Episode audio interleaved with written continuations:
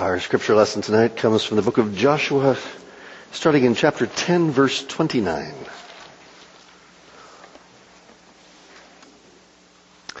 Hear now the word of our God from Joshua chapter 10, starting in verse 29. Then Joshua and all Israel with him passed on from Makkedah to Libnah and fought against Libnah, and the Lord gave it also and its king into the hand of Israel. And he struck it with the edge of the sword and every person in it. He left none remaining in it. And he did to its king as he had done to the king of Jericho. Then Joshua and all Israel with him passed on from Libnah to Lachish and laid siege to it and fought against it. And the Lord gave Lachish into the hand of Israel, and he captured it on the second day and struck it with the edge of the sword and every person in it, as he had done to Libnah. Then Horam, king of Gezer, came up to help Lachish, and Joshua struck him and his people until he left none remaining. Then Joshua and all Israel with him passed on from Lachish to Eglon, and they laid siege to it and fought against it. And they captured it on that day and struck it with the edge of the sword. And he devoted every person in it to destruction that day, as he had done to Lachish. Then Joshua and all Israel with him went up from Eglon to Hebron, and they fought against it, and captured it, and struck it with the edge of the sword, and its king and its towns, and every person in it. He left none remaining, as he had done to Eglon, and devoted it to destruction, and every person in it. Then Joshua and all Israel with him turned back to Debir and fought against it. And he captured it with its king and all its towns. And they struck them with the edge of the sword and devoted to destruction every person in it. He left none remaining. Just as he had done to Hebron and to Libnah and its king, so he did to Debir and its king. So Joshua struck the whole land, the hill country and the Negev and the lowland and on the slopes and all their kings.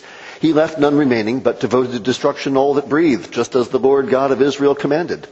And Joshua struck them from Kadesh Barnea as far as Gaza and all the country of Goshen as far as Gibeon. And Joshua captured all these kings and their land at one time, because the Lord God of Israel fought for Israel. Then Joshua returned, and all Israel with him, to the camp at Gilgal.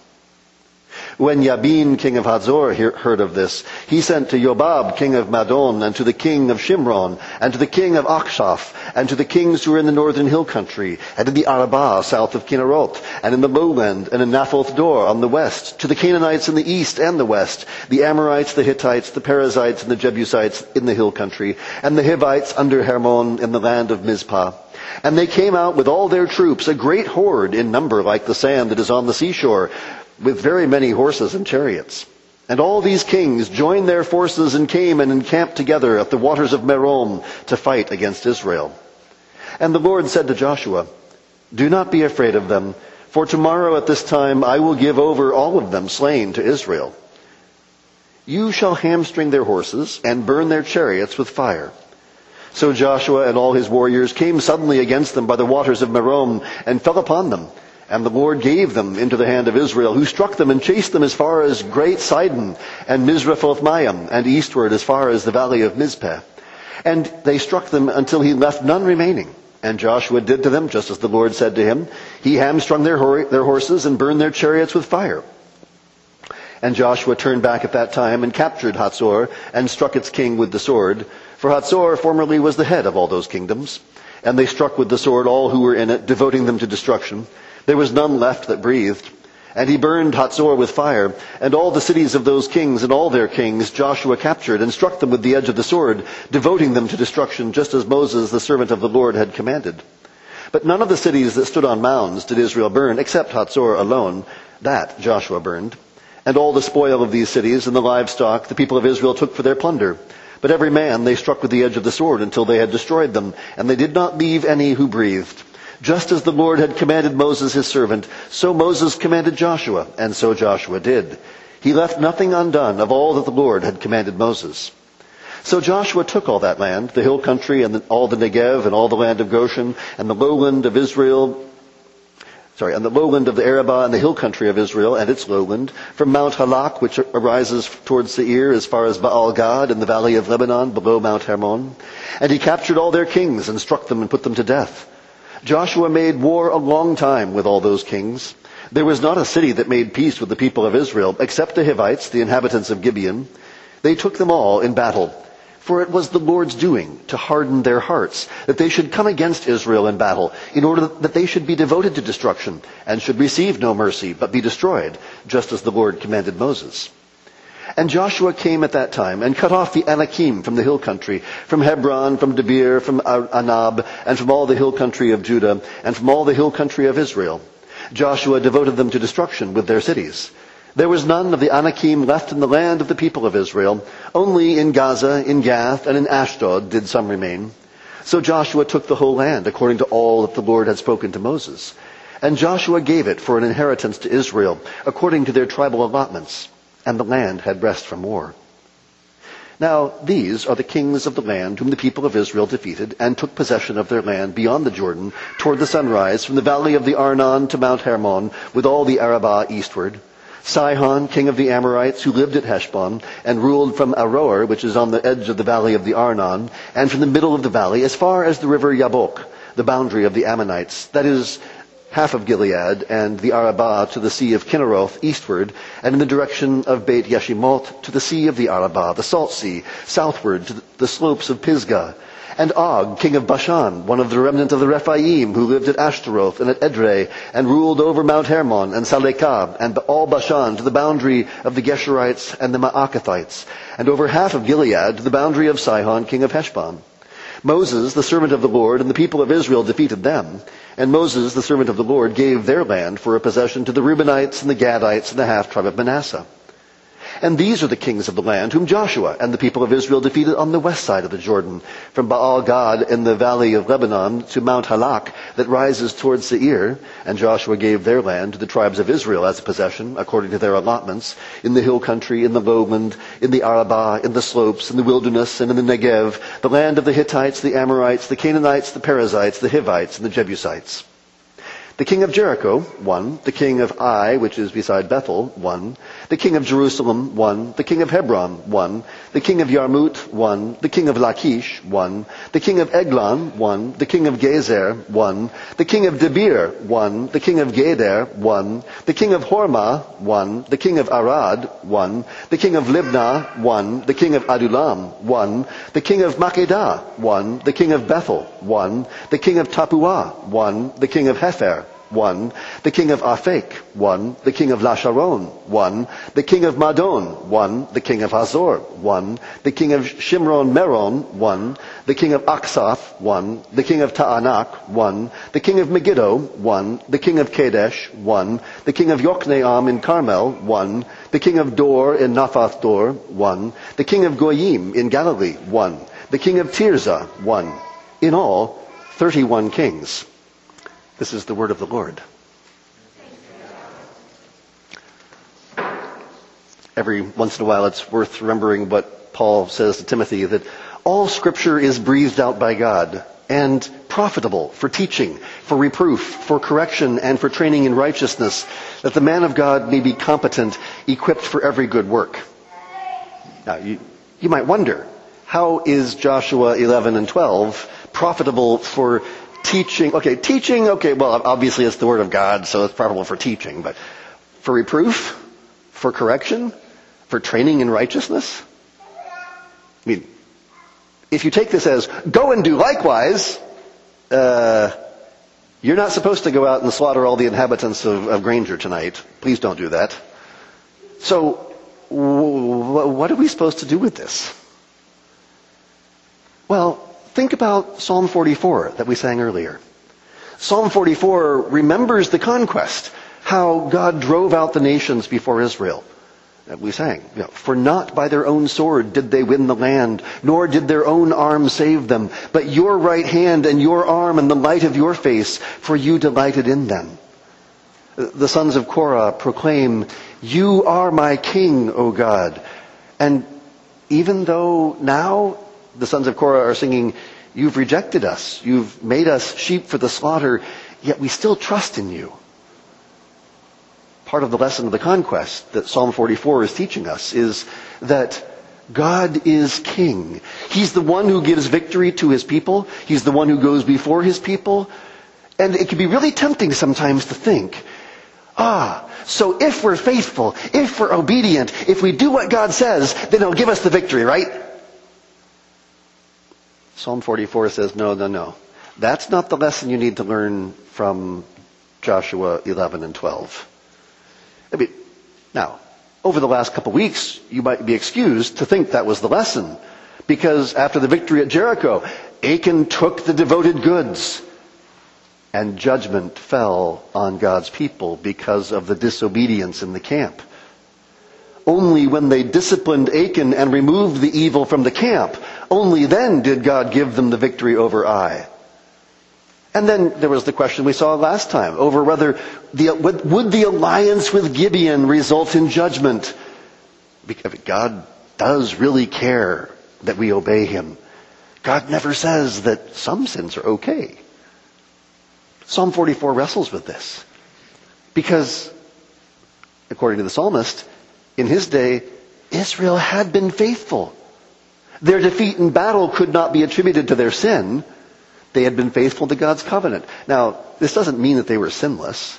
What it means is they had been faithfully worshiping God, and when they sinned, they were repenting and bringing their sacrifices and sort of doing the, what God told them to do.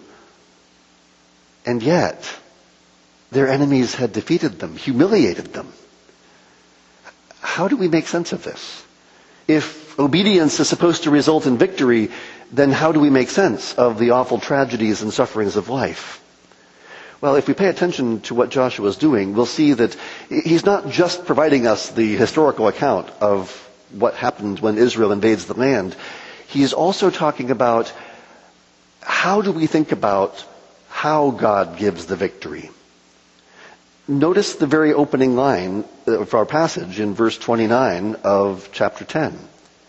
Then Joshua and all Israel with him passed on from Makkedah to Libnah and fought against it.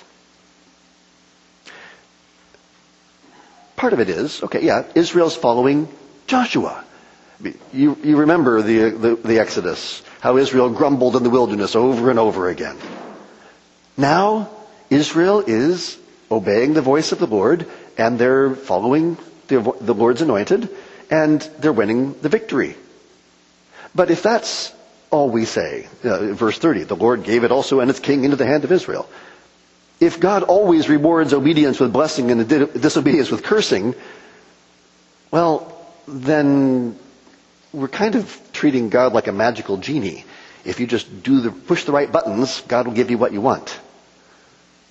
So keep reading. And he, who's the he? Joshua. He struck it with the edge of the sword, and every person in it. He left none remaining in it, and he did to its king as he had done to the king of Jericho.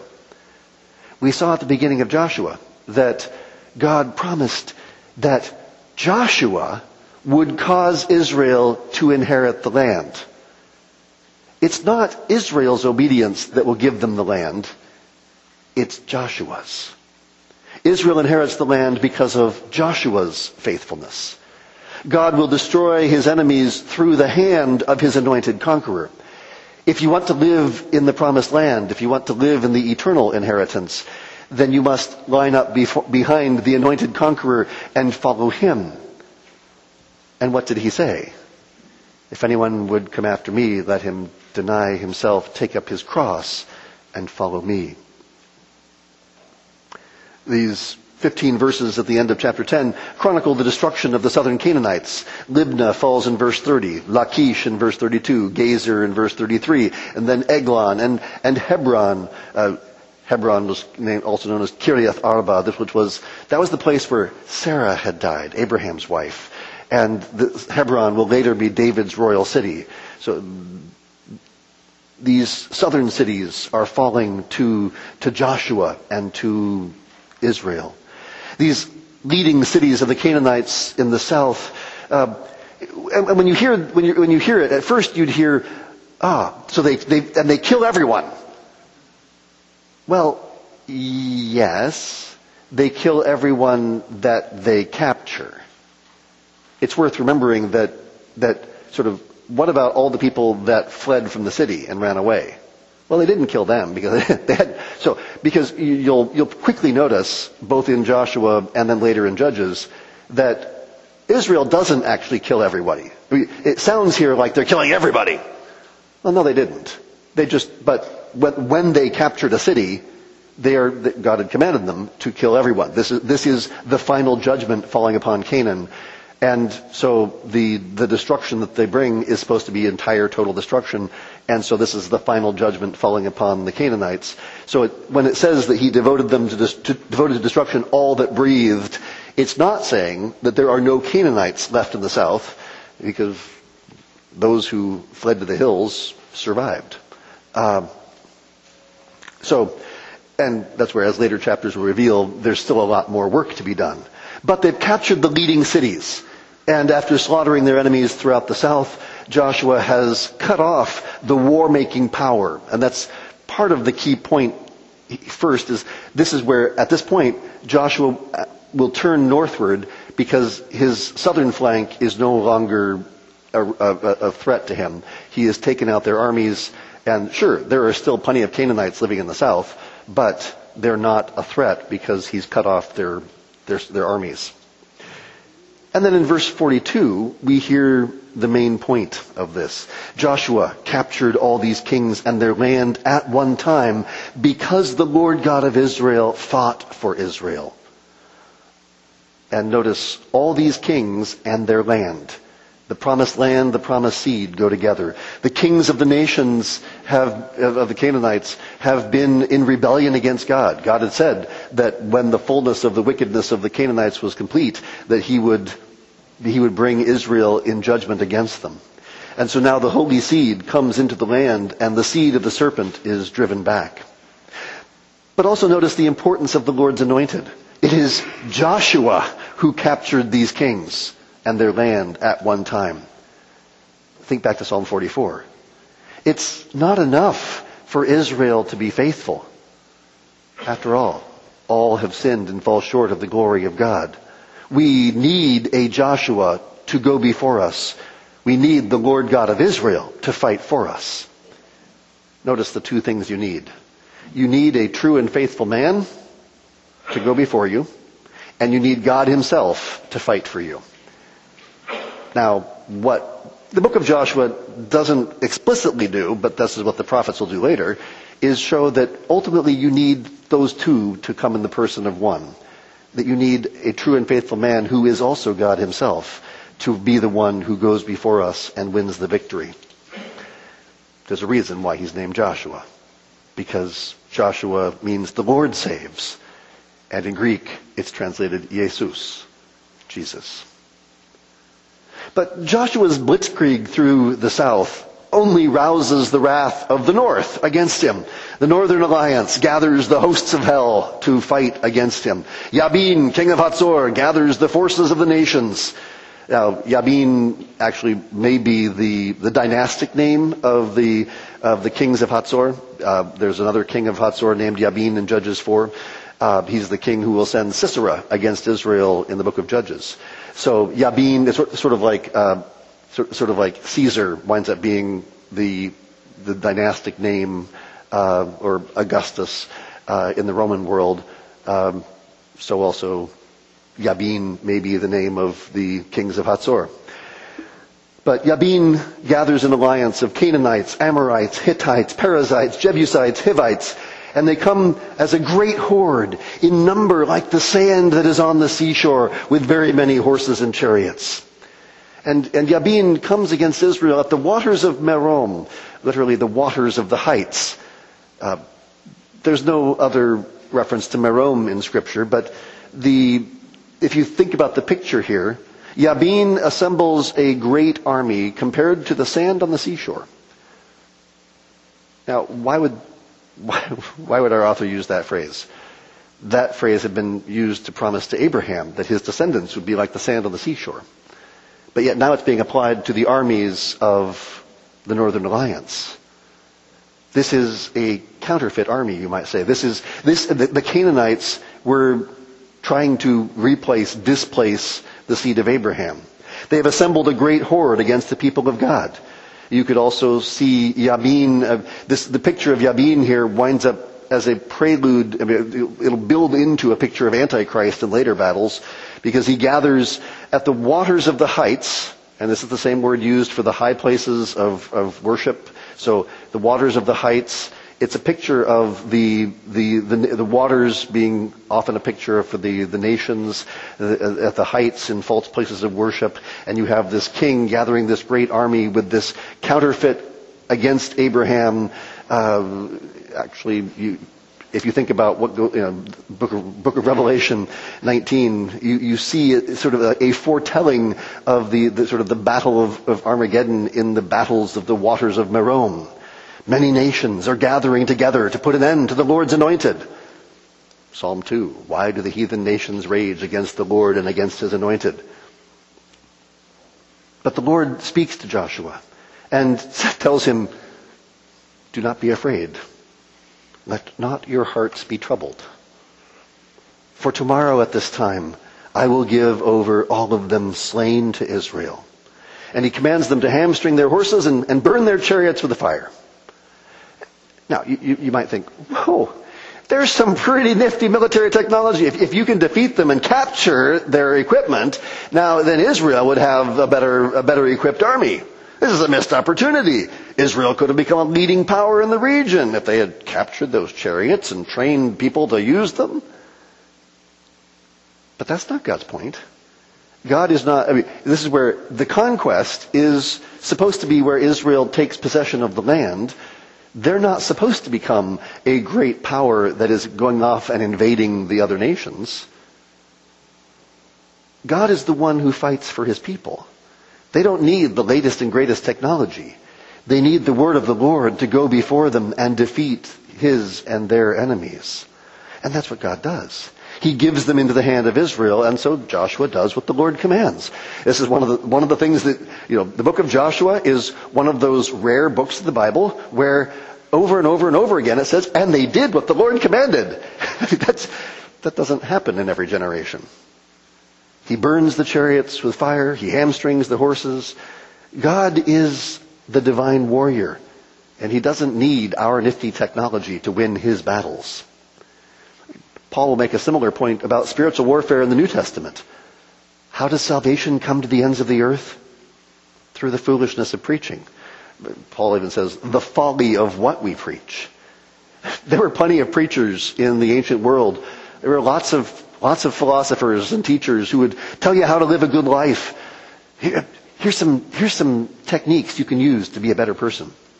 Follow my, my tips to wealth and power and prestige. J. Gresham Machen points out that the strange thing about Christianity was that it adopted an entirely different method. It transformed the lives of men not by appealing to the human will, but by telling a story. Not by exhortation, but by the narration of an event.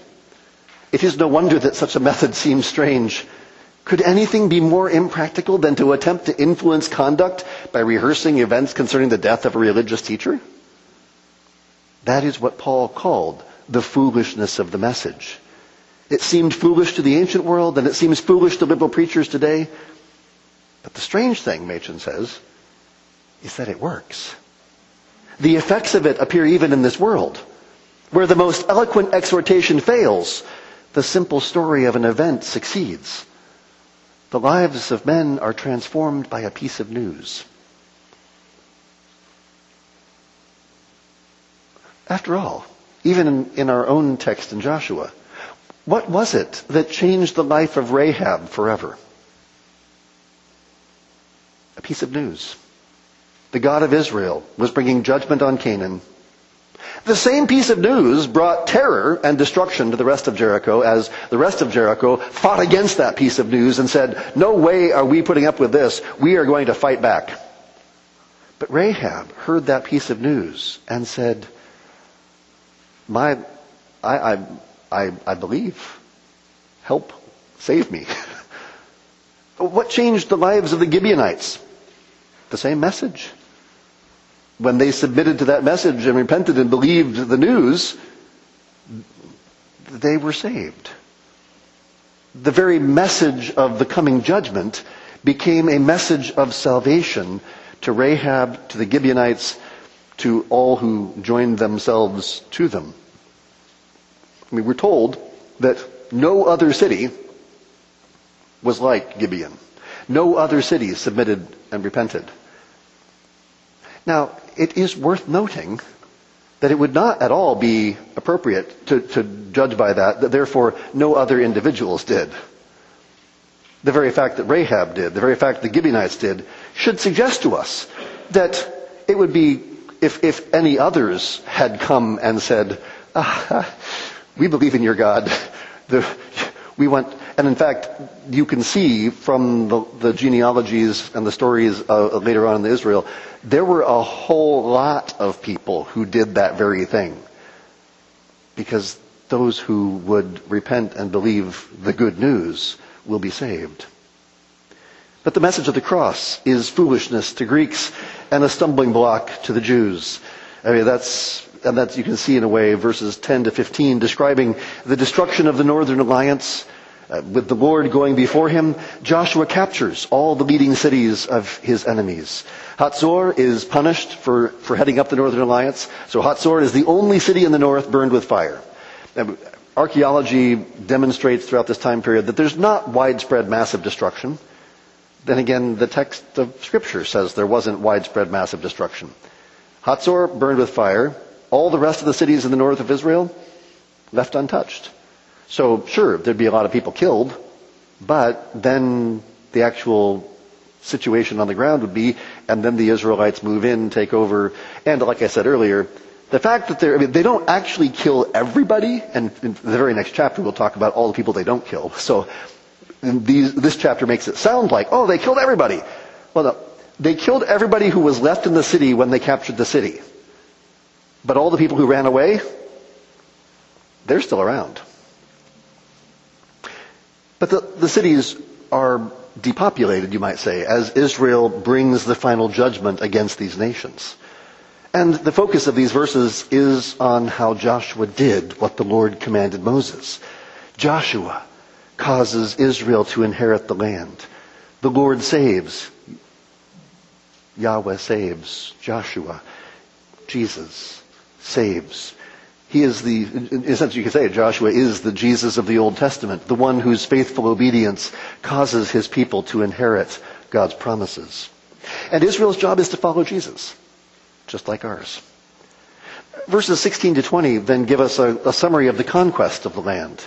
Uh, the point of the conquest is stated in verse 20 that God's purpose was to bring judgment against these nations as a picture of what is in store for any nation that does not yield itself to the Lord.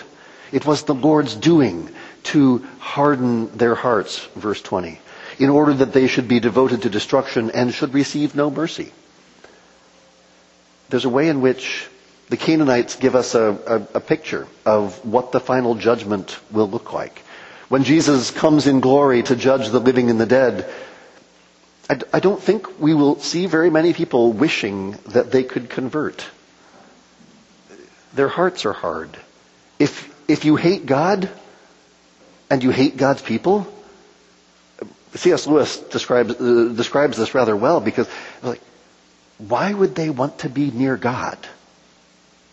They would prefer to be free in hell than to spend eternity with those they hate.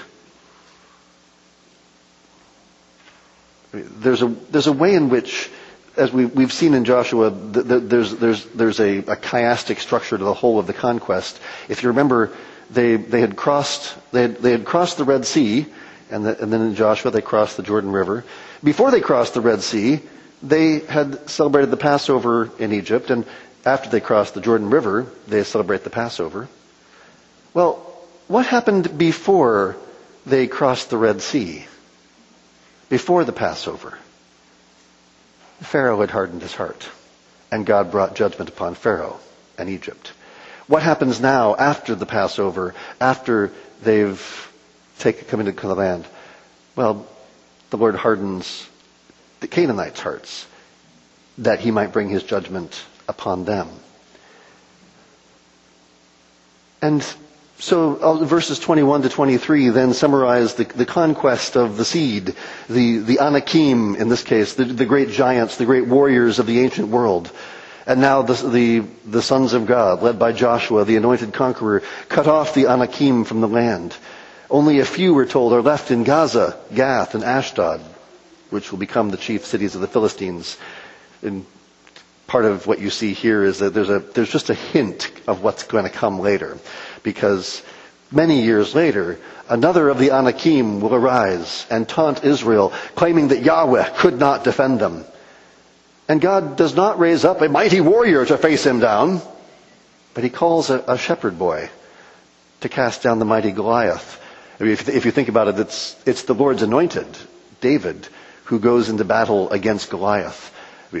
The main, the main message of the story of David and Goliath is, is not that, ah, you can defeat Goliath if you trust God enough. No.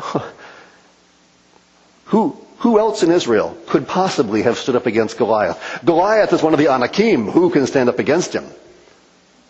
The Lord's anointed.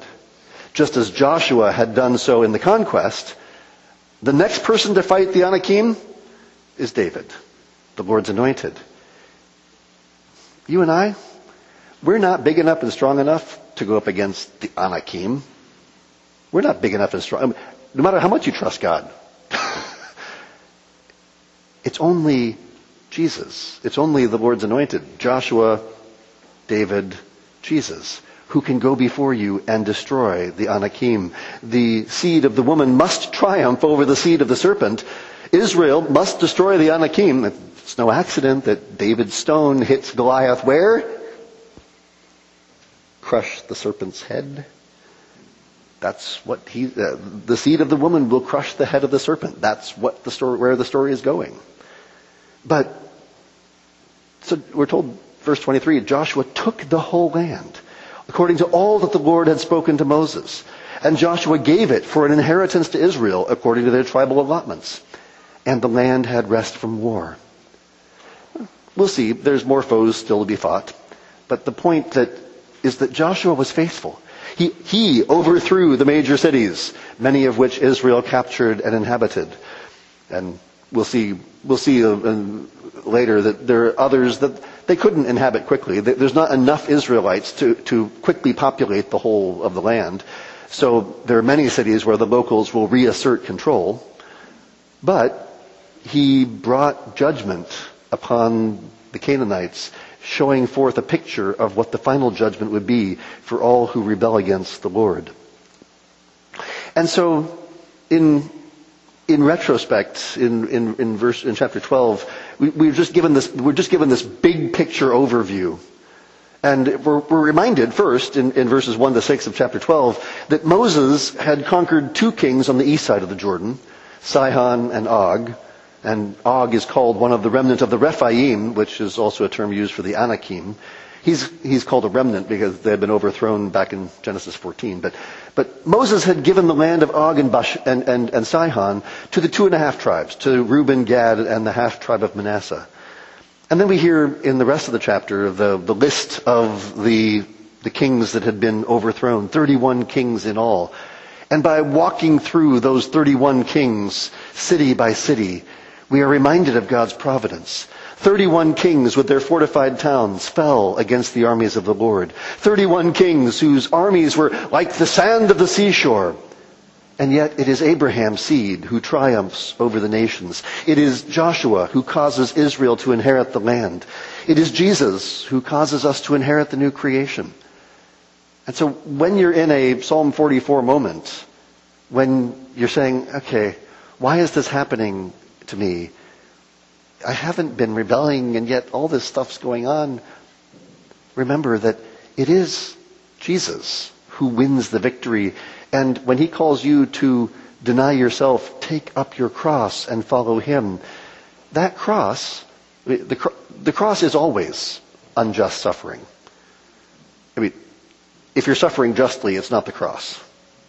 If you're suffering for your own sin, if you're suffering because you did something stupid, that's, that's not the cross. That's just what you deserve for what you did. But the cross is the unjust suffering that we endure. The cross is the things that shouldn't be happening to us when somebody else is sinning against us. That's the cross that we endure. And that's the cross that Jesus promises us that as we, as we trust Him, as we, as we have confidence in Him, He has already won the victory in His cross. And through our bearing the cross, he will continue to bring the victory to his people. Uh, just for your encouragement, I, uh, not, not, just, not just from ancient history, but even, even in, in our own day, there are so many stories of, of people who, through their patient endurance of unjust suffering, the gospel came to bear in their own lives and the lives of those around them. I mean, just, and I know that there are so many of you for whom that has been true, that the fruit that has come in your life, the fruit that has come in the lives of those around you, uh, just, I'd, I'd encourage you to talk about those stories with each other. I don't always feel comfortable telling them from the pulpit because well, you didn't give me permission to do that. So, but but just talk with each other. Ask sort of what how have you how have you encountered the, the cross in your life? And as you hear the stories of, of those who have gone before you, because oftentimes you know, it's it's usually the older people who have more of these stories, just because they've been around longer. But ask each other about their about your stories. Hear, listen to the stories of, of because God has continued to do this. He's continued to work the the way of the cross in the, in conforming His people to the image of Jesus. So let's pray. Oh Lord God, thank you.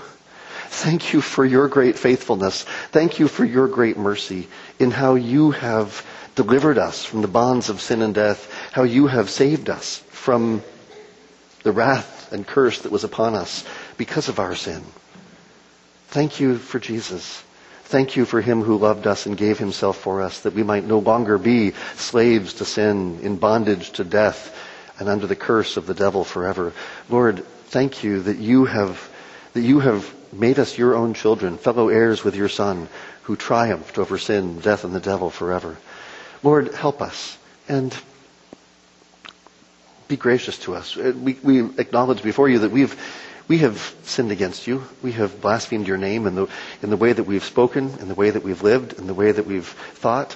Lord, have mercy upon us and forgive us. Renew us by your grace and shine upon us the light of your countenance that we might know your presence, that we might know your peace, that that, that peace that passes understanding might truly take, take up residence in our hearts by your Holy Spirit, who is your peace. Lord, help us. And as we go through the coming week, help us to keep our eyes fixed on Jesus. Help us to, to humble ourselves before you, to devote ourselves to, to, to your word, to prayer, to fellowship with the saints, to encouraging one another in the, in the way of our, of our Savior. Lord, have mercy and help us by the grace of your Son. For we pray in his name. Amen.